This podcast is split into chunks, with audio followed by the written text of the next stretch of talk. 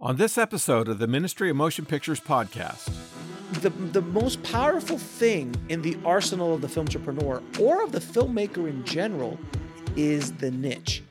When you're scanning through your Netflix, if you're scanning through Amazon Prime or Hulu or wherever you're watching your movies, if you're a skateboarder and all of a sudden you see a movie about skateboarding or you see a movie about uh, a documentary about skateboarding, that automatically jumps up to the top of the list, doesn't it?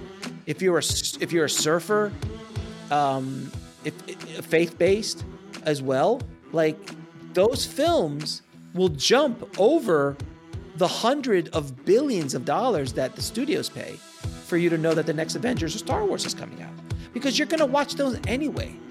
But all of a sudden, you're focused on that thing. Why? Because you're emotionally attached to.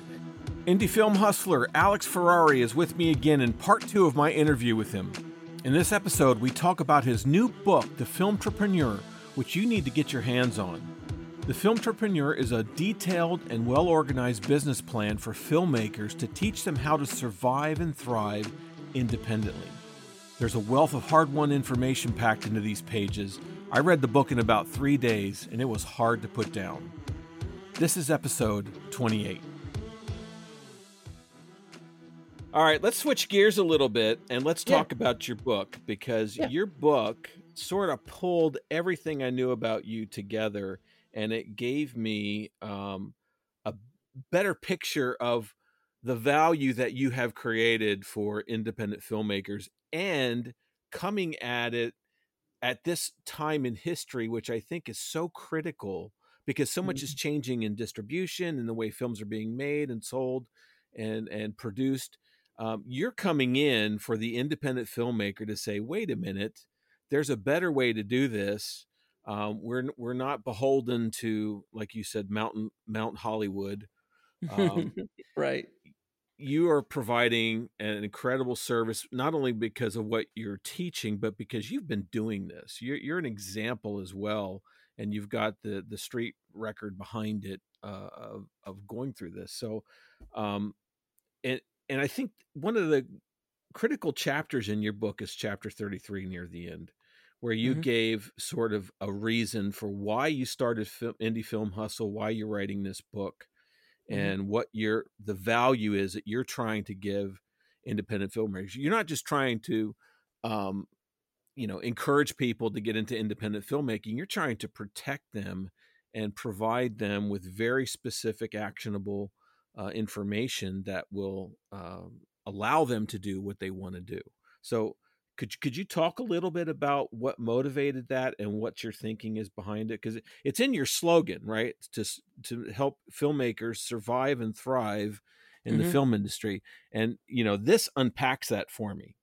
Yeah, uh, well, I, thank you so much for for saying that. Um, the concept of of film entrepreneur came, uh, uh, like I said, about a year ago.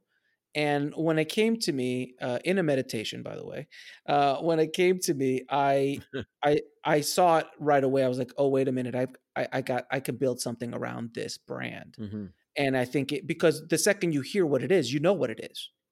The, right. the, it's one of the it's like indie film hustle. Like, oh, okay, I get it. I understand exactly. That's what a great brand does. A great right. brand um, instantly. You don't have to explain anything. Bulletproof screenwriting, like absolutely understand what that is uh, right away. And Filmtrepreneur rang so true to me when I heard the name in my head. I was like, yes, that's going to happen. So I started to think about what I wanted to do with the Filmtrepreneur. I'm like, okay, I got to be an entrepreneurial filmmaker. Okay, boom, boom, boom. And, you know, all the years that I've been doing this podcast, uh, Indie Film Hustle podcast, and the, the, the websites and stuff, I've you know as much as I share this information with you guys through my podcast, I'm learning too.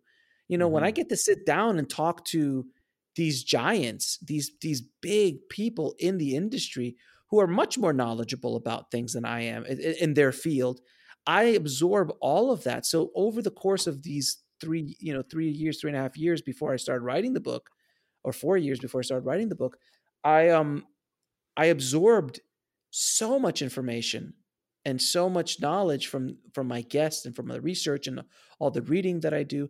I said I got to put this all together. And I said, well, I've been learning this online marketing in online business world because that's what I have. I have an online business. And then the film world, I'm like, can we combine these two? Because all the things that I'm doing to generate revenue for myself through my company can be easily be translated into a film. And wait a minute, and then you start breaking it all down. And I, I if I tell you I wrote the whole book in about five to six weeks, it just it just explode exploded out of me. I huh. was writing, I was writing a thousand to two thousand to three thousand words a day. Wow. It was just it just kept going. I sat down to write a chapter on on distribution, and I was fifteen thousand words. Yeah. Uh, when I was done, I was like, I got to break this up into like three or four chapters now because and it wasn't too- even just it's not even just simple information. You've you've been through the the ringer on in distribution, yeah. so you've seen all the the bad things you need to be wary of and things that I hadn't even thought about. right. Exactly. And so I, I, when I decided to write it, I was like, you know what? I think it's time for a change. And I, you know, I'm a student of the industry, uh, and I I watch the industry. I'm as I'm I'm, I'm at the street level uh, of independent film, and I'm mm-hmm. always watching. I'm always looking. I'm always reading. And between all the guests and the people that come in my show, I get a pulse of what's going on. And I came to yeah. realize that the industry, as we know it, is shifting in such a radical way that nobody understands what to do. That includes independent filmmakers, that includes film distribution companies, that mm-hmm. includes the studio system. The mm-hmm. entire infrastructure that was is crumbling down around us. I did a whole episode called The Death of Traditional Film Distribution, which is one of mm-hmm. my more popular episodes, because I literally break down in that episode how the entire system is completely crumbling around us. It is yeah. just falling around us. Things that were true two months ago is no longer true. That's how fast everything is moving. You know, from, you know, and you know about my whole thing with Distribber and how that company went down and yeah. now Tugg just went down as well. And oh. they and they're taking filmmakers with them as well uh, for for gross mismanagement. From at, at this point, that's all we know that it was gross mismanagement on the company's part, and filmmakers and customers are suffering be- the reason why these companies are starting to fall is because the system is not built to handle what's happening. The yeah. the the old school or the old world way of doing things is dead. Yeah. If you know, if you go to these markets, you'll see that there's you know, there's a lot of people are still trying to hold on to the old way of doing things. Like every industry, and I've studied this immensely. It just, it just, God, I've spent, read hundreds of books about this, where you and watch hundreds of videos about this and, and shows and stuff, where the old guard holds on when the new technology shows up. Mm-hmm. It happens again from when it was the Model T to oil to the train to Google to Apple to the home computer to the telephone. You know, there was people that were ragging on the on the telephone. There was re- people that were ragging on television. They're mm-hmm. like, oh, this is this is a fad because right. they're holding on to what they know because the unknown is very scary. I mean, I read an entire book just on MP3s and how the MP3, the technology of MP3 completely destroyed the music industry. Yeah. So if you want to analyze and you want to see what happens is happening to our business, just look at publishing and then look at the music industry. It happened to both yeah. of those industries. Right mm-hmm. specifically the music industry, because it's the exact same model. The artists that the artists used to make money from the exploitation of their of their art, meaning record sales. And then their ancillary was like, oh, they can do some touring, and that really just is there to help record sales. That's what yeah. that was about. Now it's completely flipped on its head. The touring is the money, and the record sales is a loss leader. Mm-hmm. They give their music away because there's no value in music as much as there was before because before music used to cost $20 $18 to get a song that you liked. You know mm-hmm. you and me are both old enough to know that that time.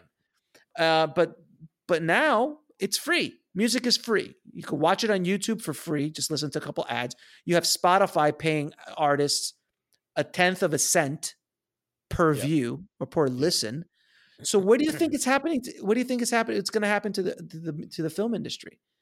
The film industry is going to. It's it's happening now.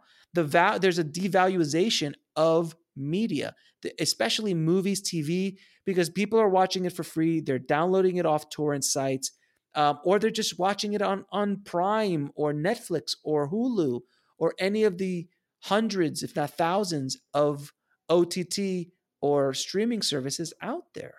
Yeah. So why would someone rent your movie for $4.99 when they know in 30 days or 60 days, if not if you're stupid that long, um, it's going to be available on Prime or Netflix or Hulu or one of your one of these services. And if mm-hmm. it's not, it's okay. I've got 5,000 shows to watch in my queue. Am I wrong? Am I wrong? Like, oh, that's nice. I've got five thousand things to watch. If your if your if your movie, That's oh, right. I just heard about your movie. Oh, it's not available for free or not part of my subscription. Uh, okay, maybe I'll remember it. It's done. You're over. It's over. That's why AVOD is having such a a, a boom right now. Advertising yeah. video on demand, like Tubi and Pluto and Prime, for that matter. Even though that's not advertising based, but subscription based, basically everyone right. has it. So those are the places where filmmakers are making money right now. But it's still not enough. It doesn't support the filmmaking process at the budget levels, like you, are looking at a half a million dollar movie with no stars in it. I wish you the best of luck. You know, yeah, you, are talking about a five hundred thousand movie that's a generalized film. That's like I'm just going to do a general romantic comedy with nobody stars and no no crack on the stars, but without marketable stars, let's say, um, mm-hmm. you're done. You're done unless you become a film entrepreneur. The only way forward for independent filmmakers is becoming an entrepreneurial filmmaker. Whether you like it or not, you could bitch about it, you could moan about it, you can yell about it, knock yourself out. But there is no other way forward for independent yeah. films. We're talking about half a million and below budgets, which, by the way, that's where all the budgets are going. They're going lower and yeah. lower and lower. I spoke at AFM this year. You know what panel I was on? Micro budget filmmaking oh. at the American film market. I was brought onto a okay. panel to talk about micro budget filmmaking because they realize that that's where everything's going. The budgets are getting so low because they can't make money otherwise. Now, right. is there is there a place where independent filmmakers are making independent films are making money at a larger level? Absolutely. You're a Sundance winner, you've got some stars attached, you want to get on A24 or Neon or you have you have outlets already laid out, you have relationships set up, there's a whole other ecosystem that we're not invited to. Right. Period. It's an elite yeah. system. And even that system is having problems sustaining. As you know, that mm. just because you yeah. win Sundance or you're in Sundance doesn't guarantee anything. Doesn't guarantee a thing yep. in this world. Before it was an automatic, automatic check. You got the Sundance, automatic check. You won Sundance. Oh, here's a lot of money. That was automatic. Those days are gone. So mm-hmm. there is an ecosystem that lives above us. You know, if did you ever see Blade Runner? Yeah, oh yeah. Okay, so we're at the bottom level where the food is really good, where everyone's talking like that's where we live. Yeah. Okay, that's yeah. where we live. The studio system is the pyramid. Where the owl is, that's the studio. And then yeah. somewhere in between is the higher level indie film uh, you know, the higher end indie films that have these million, two, three, four, five million dollar budget films. That's that. That's where they live. But we're at the street level where the food is great, but honestly, right. I don't know if you want to live there. Uh, yeah. so exactly, that's exactly. You know, it's it's much more entertaining down there, I have to say. But that's where we are. So, as filmmakers, if we do not change our mindset, because we've been sold an old bag of goods, Okay, mm-hmm. that's what we've been. It's an old way of doing things. You're you're. I know filmmakers who are making movies like it's still the '90s. They're making movies like there's still a DVD market. Yeah. They're making movies like there is a foreign market for the kind of film they're making. Mm-hmm. They have to change their mentality. If not, the, the independent film world will not survive in the way that we know it, it will. I don't believe the studio system is going to survive the way we know it. I feel the studio system mm. is going to collapse upon itself. There's going to be a few winners and it's going to consolidate just like the film, just like the publishing companies, just like the labels, just like banks, like all of them. And and it's right. going to happen at the next downturn. The next economic yeah. downturn, because don't forget, we're in a good economic time, arguably speaking. Yep. Yep. We and are. we've been good for we've been good for 10, 12 years. It's been a decade, over a decade since we had the 2008 crash, right? Yeah. So we're due. We're late. We're late. So when that downturn does happen, historically, it has to, then there's going to be blood in the water. And I believe that a lot of the foundation that a lot of these companies and distribution companies are built upon, which is sand, is going to crumble. They have no solid foundations. The one that have solid foundations will survive, but they're going to be rare and there's going to be blood in the water. And I'm trying to I'm trying to warn as many filmmakers as possible that you've got to change your mindset. If you don't change the mindset and become more of an entrepreneurial filmmaker, you're not going to make it. If you don't understand, I lay it out so clearly in the book. It's a blueprint on yep. what to do. it's literally a blueprint. And it works for every kind of film, whether it's faith based, whether it's an art house film, whether it's an action, whether it's a romantic comedy, whatever it is, it, this model works. And it can work right. at the $3,000 budget range, it could work at the $3 million range. The higher the budget, the more savvy and the more uh, experienced you have to become. Because to recoup that kind right. of budget, any just period, let alone through a film entrepreneurial model, there has to be a lot of infrastructure set up for that. That's Disney. That's why Disney owns everything because they've been taking they've taken the last 30 years to build this infrastructure up. And mm-hmm. and by the way, I, I, don't know if you know or not. I, I actually went into Disney's corporate filings because it's public record, and I wanted to see where they're making their money. I, I was curious because the studio oh. system stopped being movie studios a long time ago. They don't make movies. That's not their business anymore. And it's not. And I'll prove it to you. So, Disney, what's the number one way Disney makes the $70 billion, by the way, 2019, $70 billion it generated gross revenue. What's the number one category in your opinion? Nope. Merchandising. Nope. Hmm. Resorts and and uh, resorts and entertainment of that nature. So all their their theme parks, resorts, hotels, all of that. But don't yeah. forget, there's a there's a big portion of that number that has merchandise in it because they sell a lot of merchandise during all that in, in, in that yeah. in those parks. So that's number one. What's number two? Ancillary products. Nope. Networks and subscription services.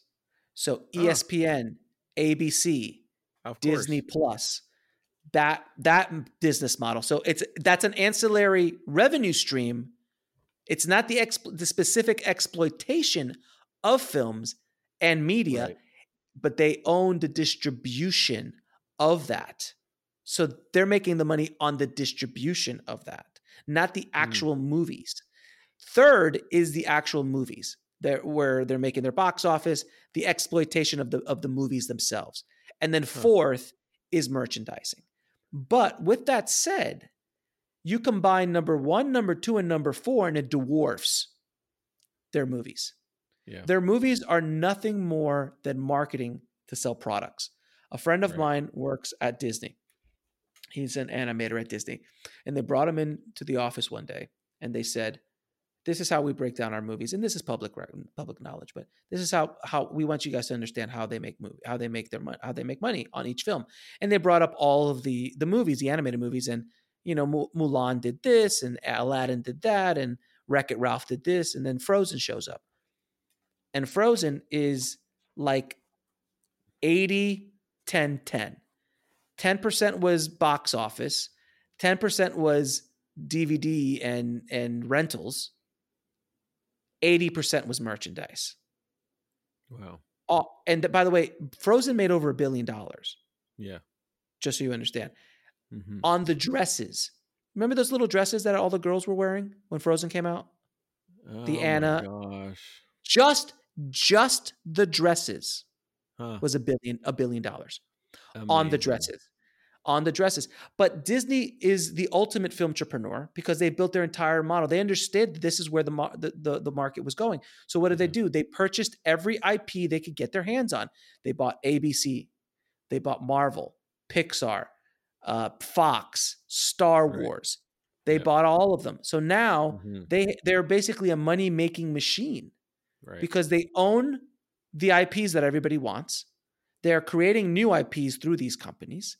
And then the second the, the movie is done, it's pumped right out of their system through merchandise, through networks, through their resorts. They're just feeding their ancillary revenue streams with this new media. But do you understand the exploitation of the media itself is not the important part? It's all the other money they're making off of those movies. And that's what I try to do with the film entrepreneur method is to take that model and bring it down to the bottom level of Blade Runner and go, guys, here are the tools to do the same thing. And you don't have to make millions of dollars. wow, that's great. You know, you could that's a just great way to look at it. That's the thing. A lot of filmmakers think that you have to be billionaires and millionaires and all of because that's what the stories that Hollywood puts out. No, man. If you made $150,000 and you live in Kansas a year making movies, are you good? Are are you good? You know, if you're on if you're in Ontario, I don't know how, uh, you know, or Montreal, Yeah. and you know, I don't know what it costs, the cost of living is there, but if you're making six figures, low six figures, or high five figures, Mhm. is that enough to put food on the table for your family?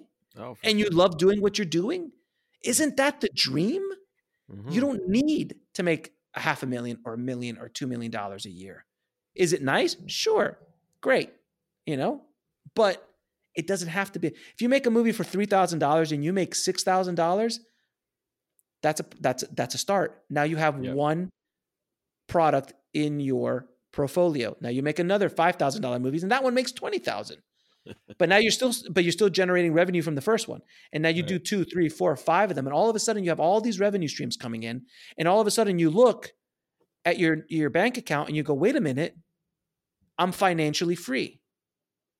And if you ask yourself the question, what does that mean? Well, like that means you can retire. You wouldn't retire, but what are you doing? Oh, you've built enough assets that are making enough money for you that it covers your monthly expenses. That is financial freedom. Yeah. Does that make not, sense? It's not, yeah, for sure. And it's not really without outside of our reach. You know, it's No, are we talking- to do that? What's you know, so you just a, you you ask yourself, okay, how much money do I need to make a month that I don't have to have a job? Right. I don't have to work for a paycheck somewhere else. Mhm. Is that number three thousand dollars? Is that number four thousand dollars? Is that number five thousand dollars? Is it ten thousand dollars? Whatever that number is, get to that number and Yeah. start building assets to do that. Mhm. You start building films and all these ancillary product lines from those films. And you can start like, and, and then you continue to build on that and build on that and build on that because those rev- revenue streams are not going to keep going forever. That, you know, I don't make as much money now. I'm broken than I did when I first came out with it Right. but it still trickles. And then as you start building a library, all of a sudden you're like, holy cow. And then how about if you start building a business around a kind of topic, a kind of a, a kind of niche, which haven't we haven't even said the word niche in this entire interview, Yeah, which we have to really right. do. Um, you you build an entire business around a niche, like the example of Fork Over Knives, that documentary about plant eating, uh, Mhm. plant based eating. They've built a multi million dollar empire off of a documentary Yeah. because they were thinking like film entrepreneurs. They provided a service to a group of people, a niche audience that wanted, they were passionate and emotionally attached to what they were doing. And they're good now. Food Mhm. Matters is another one that I talk about in them as an example. They did that as well. You know, even a short film, Kung Fury. If you remember that movie, I don't know if you saw that short film. If, if I you haven't, saw that. you've got to watch it. It's like this 80s short film. It's free on YouTube. It's like Kung this Fury. 80s Kung Fury. It's like this really ridiculous 80s spoof film that they they sold products for it like crazy because they were Huh. aiming at people who love the 80s. Oh, and by the way, they just financed their feature film version that has Arnold Schwarzenegger in it. Oh, cool. Yeah, and they crowd and they crowdfunded it through Kickstarter, and they had David Hasselhoff do the, the music for it. Huh. But this is, but you, you see, it doesn't only have to be documentaries. There's ways of providing service or entertainment, and entertainment is a form of service Mhm. to to your audience. And the one thing we haven't discussed is niche. So the whole basis of the film entrepreneur method is to provide value to a niche audience. As I say, the riches are in the niches. Yep. Some people say niche. I'd like to say niche. I'm American. that's just the way it is. And it rhymes yeah. with riches. So that's the way I'm going to say it. Um, so the the most powerful thing in the arsenal of the film entrepreneur or of the filmmaker in general is the niche. Because if you think about it, when you're scanning through your Netflix, if you're scanning through Amazon Prime or Hulu or wherever you're watching your movies and your content, if you're a skateboarder and all of a sudden you see a movie about skateboarding or you see a movie about uh, a documentary about skateboarding, that automatically jumps up to the top of the list, doesn't it? Yep. If you're a if you're a surfer, um, if, if faith based as well, like mm-hmm. those films will jump over the hundred of billions of dollars that the studios pay for you to know that the next Avengers or Star Wars is coming out because yeah. you're going to watch those anyway. But when you get to it, and you will get to watching those, but all of a sudden you're focused on that thing. Why? Because you're emotionally attached to it. Yep. That's the key. There's an emotional attachment. So when the movie came out a few months ago called Game Changers, which was a, a, documentary about plant-based athletes, and Arnold Schwarzenegger's in it, and and it was a big documentary. It's actually the number one documentary of all time on iTunes. That's mm. how powerful it was. And for me, I because I'm I'm vegan, I, I eat plant based, and it's something I'm passionate about. I I sought it out. Every other show, movie, it just completely melted away because that was what I wanted to see. And until I finally saw it, I I, I wasn't happy. Why? Because I was emotionally attached right. to that film because I wanted that that information. I wanted to see what it had to say. I, all of it. I mean, if you if I can use um the example of the Last Temptation of Christ. Yeah. You know, Mel, Jesus, he hit something so powerful because so many people that was a, a niche audience that was so underserved. Yeah. And he kind of started the whole faith-based movement, if I'm not mistaken, yeah. right? Yeah, he Is was one of the he was on the edge of the spear. Yeah, sure. I mean he he was I think that was the first time that Hollywood said, wait a minute. Yeah people like Jesus, let's make some movies. Yeah. Uh, right? because they don't care about anything except the color of green. They'll make whatever if it's making the money. Yeah. So that's started the whole thing. But look what he was able to do. He made a movie that he financed himself because nobody would give him money for it. Right. I think it cost like twenty million dollars or something. Seven, like I think it was more like seventy million. He put seventy million of his own money into that good. Well, he's very passionate. Yes, exactly. uh, needless to say. Uh, but that was a gamble that paid off because it yeah, was the sure. biggest independent film. I think it's not still the biggest independent, but it's still one of the biggest R-rated independent films of all time. Yeah. yeah. And he made gazillions of dollars. Yep. Why? Because there was an emotional attachment to the audience. Mm-hmm. It stopped all other media. All other media just melted away because you're like, I gotta go see this. And not only do I have to go see it, I gotta get my friends to go see it. Right. And not do I only to get my friends to go see it, I gotta go get my church to go see it. And right. you went back to see it again and again. It became a communal thing. It became an emotional thing. And yeah. that emotion is what you need to tap into as mm-hmm. a film entrepreneur. Create an emotional tie with your audience, and you will you don't need millions of dollars in marketing you need to just get them to know that it exists. And there's and I talk about many ways to to market for free or partner and other things like that in the book on how to be able to do that. But that's the key of this whole method. Yeah. You might be interested in Dallas Jenkins and his mm-hmm. Chosen miniseries. I don't know if you've seen The Chosen, but it, they they raised eleven million dollars for a miniseries on the life of Christ, and they had okay. nothing. They started with absolute zero um, you know followers all this but it broke all the records for uh, crowdfunding through this platform and um, now they they are distributing it on an app but there's a difference the marketplace wants that yeah it's a different now it's a different it. time and it's also a different time people are oh, much absolutely. more used to, you were ahead of the game way back then, you know. I I've been I've been the blood I've been the one with the as they say the first one over the hill that has the arrows in their back. That's um, right and and and that's what I've been doing that most of my career.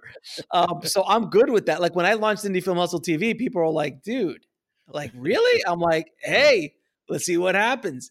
Yeah. You know, I'm not the first one to come out with a podcast uh, by any stretch. There were there were other filmmaking podcasts that were out before me, but uh, there was none that was as prolific as I was. No, so I was that's doing for sure. That's two to sure. three a week. I was doing two to three a week. So oh my saying- gosh, that's all you. Yeah, I don't know how you did it. I honestly don't know how you do it. I mean, I, I struggle. I struggle to get one out every two weeks, and uh, I was know, doing two to three a week, and uh, and now I still do two to three a week, but now through three podcasts, not just one podcast. And where I think on episode three seventy four is going to go out later today or tomorrow, wow. and uh, we're getting close to four hundred episodes on just indie film hustle uh, alone. yeah, and you've got the audience who wants it. You know, you got a great audience. the tribe I, I can't look man my tribe is uh is everything to me i i you know like when the whole Distribber thing happened uh and for people who don't know Distribber was a film aggregator that basically closed down and basically screwed people out of millions filmmakers millions of dollars and and and the suffering still continues because filmmakers are still trying to get access to their films and things like that i came out guns a blaring with that and i made no money off that. That wasn't a that wasn't a, a profit play. It was i have to do this because Mhm. I, I was privileged with some information before anybody else knew about it. I was literally at the very beginning of the process just like Mm. Tugg was. I was two days ago when i found out about Tugg. It was before anybody knew what was going on with Tugg Oh, and but people were people were like what's going on? And i came out and and informed the community about it uh you know Distribber the whole Distribber thing was it was it actually i kind of lost money with that because i had a a boot camp or event that i was putting on i had to cancel it because all my attention was consumed by this this crisis oh no. and I was doing I was doing daily updates on my Facebook group. I created a Facebook group uh, specifically for that for people to come and talk and to inform people and share information because it was a crisis. I mean, we're talking about thousands of filmmakers and millions upon millions of dollars. I know certain filmmakers that lost quarter of a million dollars by themselves Oh off of money that, that, was Distribber had stolen basically from them and and uh, there's a lot of alleged uh, f- uh, fraud and things like that going on um, there was definitely gross mismanagement but there's been other things that have come out in the press that is um, that there is potential fraud uh, you know alleged fraud in that situation. So and that's still an on open, is completely ongoing issue. But i did that because it was my responsibility to my audience to my tribe. Uh I, you know and on top of that i also was a big proponent of them. I promoted that company very a lot because they they were great. Uh, there was a certain time they did really well with my first film. I had people on my show that were they they were like evangelizing them like this is the way they're great they do this and that. And i said to myself i can't sit back. You know i was just talking to somebody t- today about it. I'm like imagine if i would have just sat back and said nothing about it ignored Yeah. it. I would have looked horrible. Hmm. and it would have been the wrong thing to do you know so when i came out i i, I didn't just come out a little bit i i came out Oh, I guns remember. Uh, i I, had no, I had no idea what was going on until I heard it from you on a one of your podcasts. I was like, oh Yeah, that- and that's what's going on here and it all of a sudden Yeah. and then it went viral it went extremely viral and then the main news media the you know the, the the big news outlets started picking it up i was in the la times and uh, you know variety and indiewire and i became this poster child for this thing it's Yeah. something i didn't sign up for but i i held that i i, I took that on my shoulders glad I, look look it was a very you know believe it or not it was extremely stressful for me because people yeah, I- were I, could tell. looking looking at me for guidance and like and they're desperate and they're in pain and i'm like this is a lot of pressure like i, I, I you know it, it was extremely it was an extremely interesting couple of months because it was kind of like i was put through the fire. I didn't do anything wrong but i felt like i was being put by the fire because of all the attention and all Right. this you know everything and people were just like constantly looking at me f- to be a leader. I have no Yeah. problem doing that. I'm a director. I'll be i'm i, I can lead. And that's what i did So now this whole Tugg thing came up a couple days ago. I'm like, oh, this is old hat. I know how to do the I deal with this, and it's exactly the way uh, I have a template. I've already gone through this, guys. Let's. This is how yeah. you do it. And yeah. in the next few days, we're going to find out more information, and the next day, more information, and then slowly or surely, the you know, once we get through the rubble, we'll find out truly what happened. And uh, and I'm and I'm helping that community out of all these filmmakers. You know, I know filmmakers who've lost 15, 20 grand on screenings and things like that because of this gross mismanagement of this company. But again, we go back to the Filmtrepreneur method. If your only focus of making money with your film is the exploitation of the film, you're doomed from the beginning because in this right. world that's not where the money is anymore you've right. got to control your revenue streams you've got to be creative and create revenue streams uh, the book is just mm-hmm. littered with case studies of how these of how yeah. these amazing film entrepreneurs are doing it and it gives you ideas of what you could do with your own films and uh, it's there's no doubt about it that you're going to have to work and you're going to have to hustle this is not what you this probably is not what you signed up for mm-hmm. you signed up for oh i'm going to go to film school i'm going to make some i'm going to work in the business i'm going to make some short films and I make maybe I'll make a feature, have a distributor take care of it, and cut me a check, and I'll be able to do it again. And then maybe the studio system will keep you know pluck me out of obscurity, and then right. I could start doing studio movies, and I could build a career, join the DGA, and uh, maybe the Writers Guild if I'm a writer, get a nice pension, and uh, and live in the Hollywood Hills eventually. Mm-hmm. And you know, after maybe ten or fifteen years of working hard, uh, during all that, that that's gone. It's yeah. gone. Does it happen? Sure, but it's a lottery ticket. It is not the world that we live in today. Mm-hmm. And the world we live in today is a film entrepreneurial world. If you right. don't do it or don't team up with people who know how to do it, you're not going to make it. It's just going to be it's going to be difficult. And there's like I said, there's always ex- exam- uh, there's always exceptions, there's always outliers, but generally speaking, you know, you need yeah, to I mean for every success out. story there's there's 20 to 30, 40 failures stories, you know that, that So people... imagine if Napoleon Dynamite if they would have held on to their merchandising rights yeah. They would have been millionaires a hundred times over. Yeah. Because the, the merchandise of that outsold the movie yeah. by tenfold. And that movie made like 50 million bucks in the box office. Yeah. So that moment in time, if the filmmakers would have held on, they would have done it. I mean, look, one of the granddaddies of the Filmtrepreneur method is my man George Lucas. Yeah, of course. He's the, the one in the lunch boxes. money's in the lunch boxes, idiots. Like that's where the money is. He figured that out in the 70s, where. Hollywood was saying, oh, nobody buys movie related merchandise.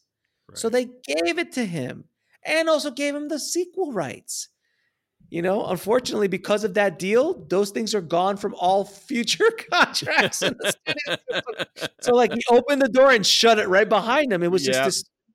It was similar to what Bill Gates did with with uh, MS DOS. IBM could have bought MS DOS, and and Bill's like, no, no, no, uh, I'm going to license MS DOS to you instead of buying it. And they're like, well, the money's really in the hardware, so yeah, we'll just license it and there you go. and, the, and the, one of the greatest fortunes in yeah. the history of mankind was created off of that one moment. Yeah, that's hard. Simple as that, man. It's is it simple as that, guys? Yeah. So if you don't think like a business person, uh, because I hate to tell you, this is a business. Mm-hmm. Uh, you know, like I, I like uh, a friend of mine, Suzanne Lyons says, there's the word show and there's the word business, and the word business yeah. has twice as many letters as the word show there's a reason for that. Right. There's a reason for that. So I hope that the I hope people and the book is doing very well. By the way, I was I, I'm amazed at how well it's selling. The reviews have been insane.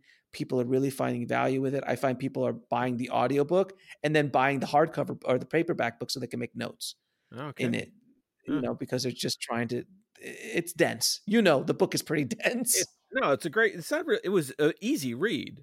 And it's an easy read, but there's packed with packed. information. Yes, you have to go back and read it again to digest it. But uh, yeah, it's a fantastic resource. I, I don't know of anything quite like it uh, in the market yet. I mean, I've got, I've and, got gobs of film books, and uh, you know, this was there's this nothing really delight.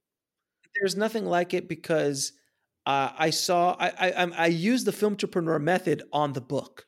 I Yeah. said, well, my audience, there is a hole in the marketplace for information like this. There's a hole in the marketplace for this book because there's nothing like it that exists. There's nothing like it ever been written.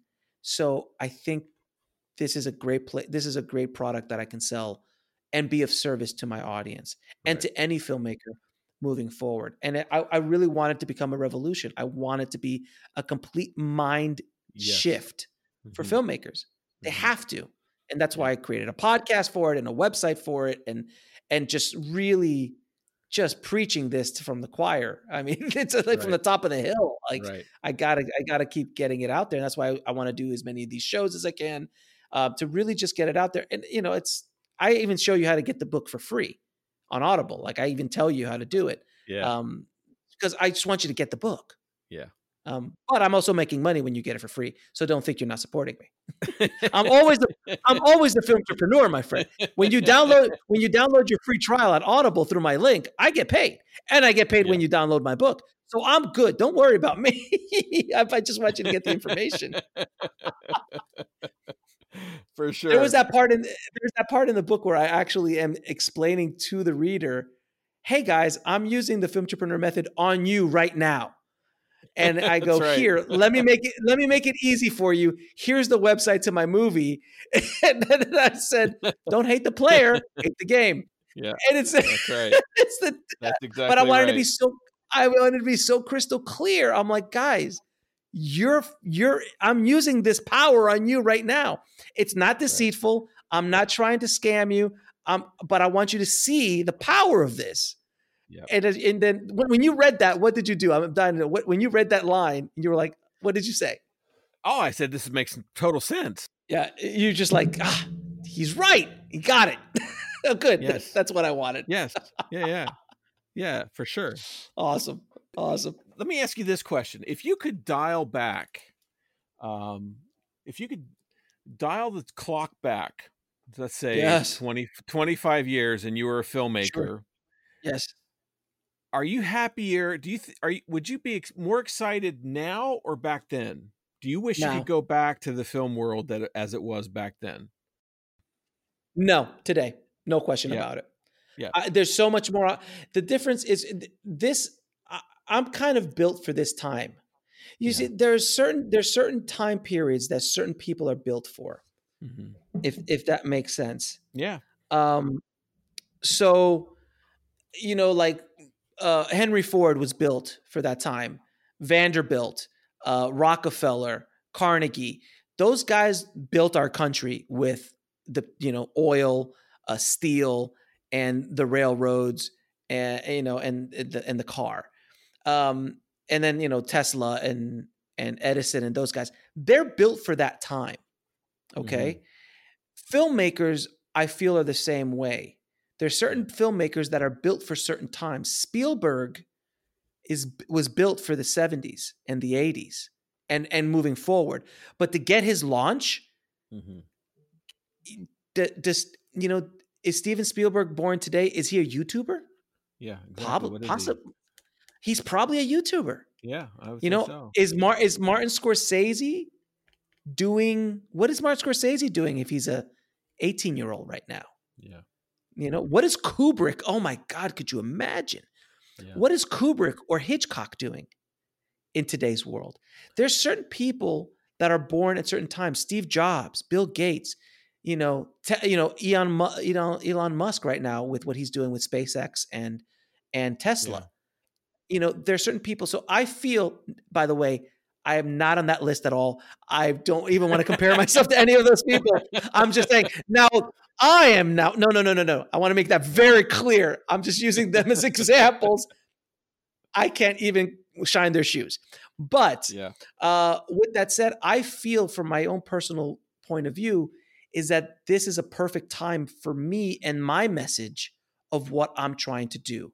This Mhm. message doesn't work 15 years ago. It doesn't work because the technology is not available. The technology is not there. You can't use the Filmtrepreneur method in 1985. You can, but man, is it going to be hard. Yeah. It's going to be it's going to be well resourced. Yep. yeah, it's going to be brutal. Can you do this in 95? Not really. Not the way I lay it out. Because the world is different. So this moment in time, like you said originally when you we first started the interviews like, "Hey, this kind of fell at the right time." eh, You know, especially what's going on right now in the world.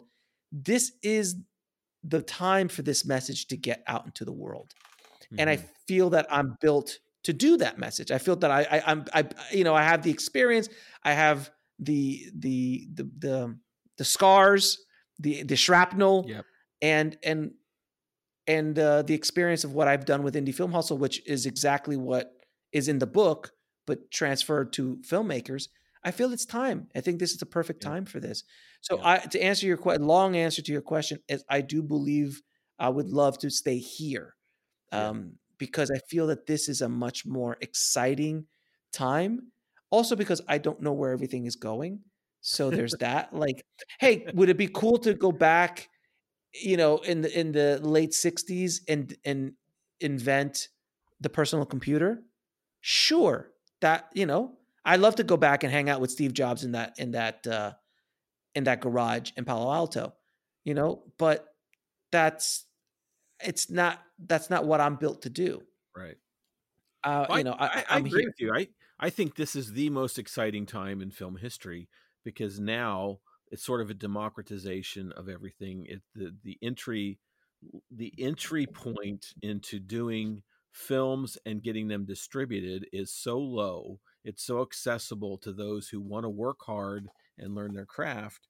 And um, as as a faith based filmmaker, um, you know, I look at the history of, of Christian film, faith based film, and you know, it, it's not, it hasn't been a very pleasant ride for for most of this audience uh, because it is underserved, and Hollywood never di- didn't really do a good job of serving it. And when Christian Christian or faith based filmmakers would get into uh, trying to make a film, they met so much resistance uh, regarding the content, and they had to change stuff. Now we have no excuses.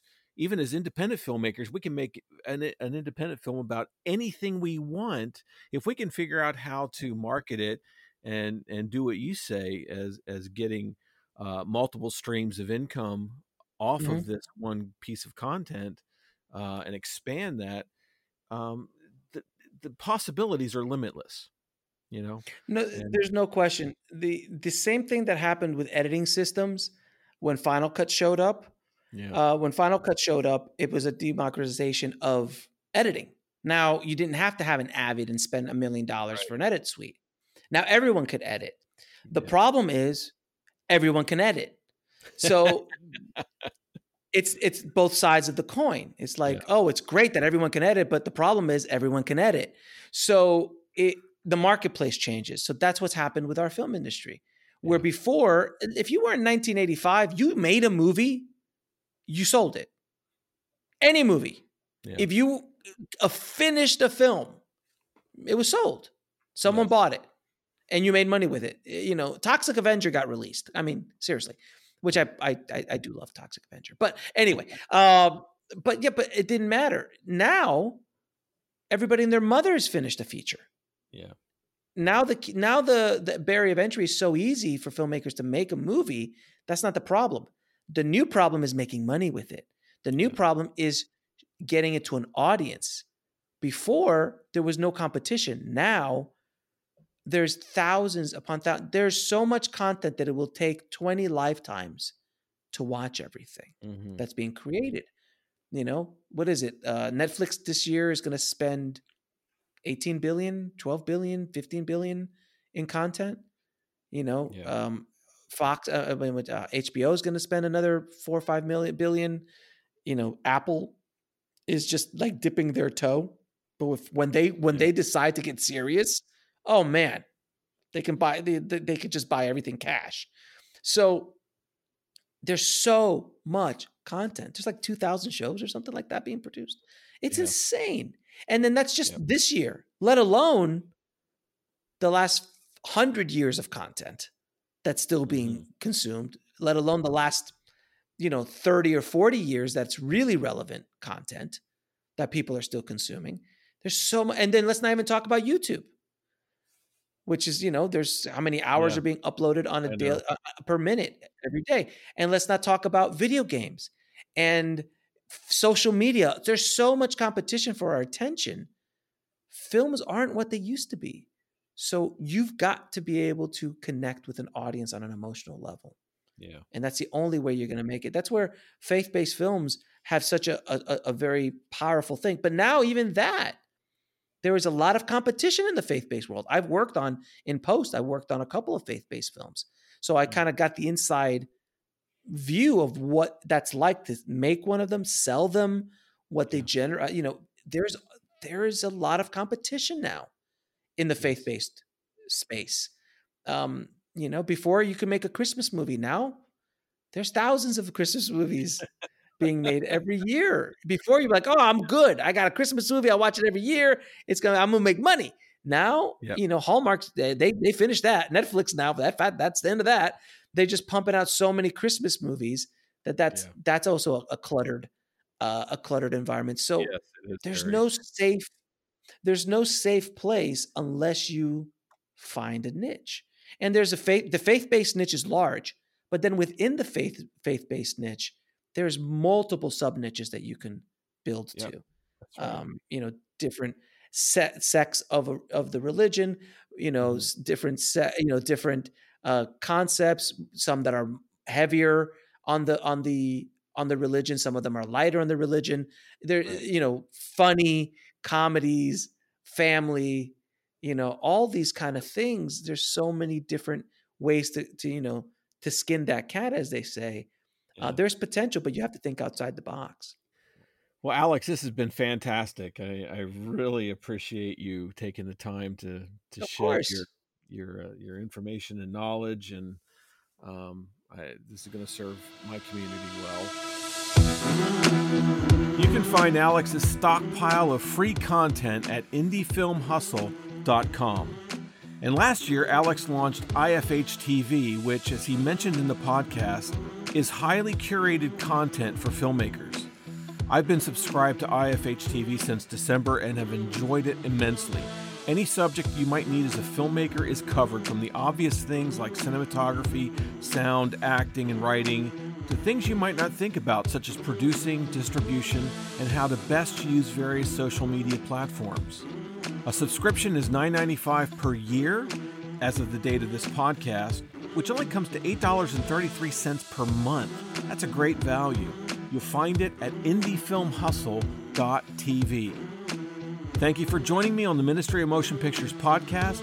You'll find show notes and more information about us at ministryofmotionpictures.org.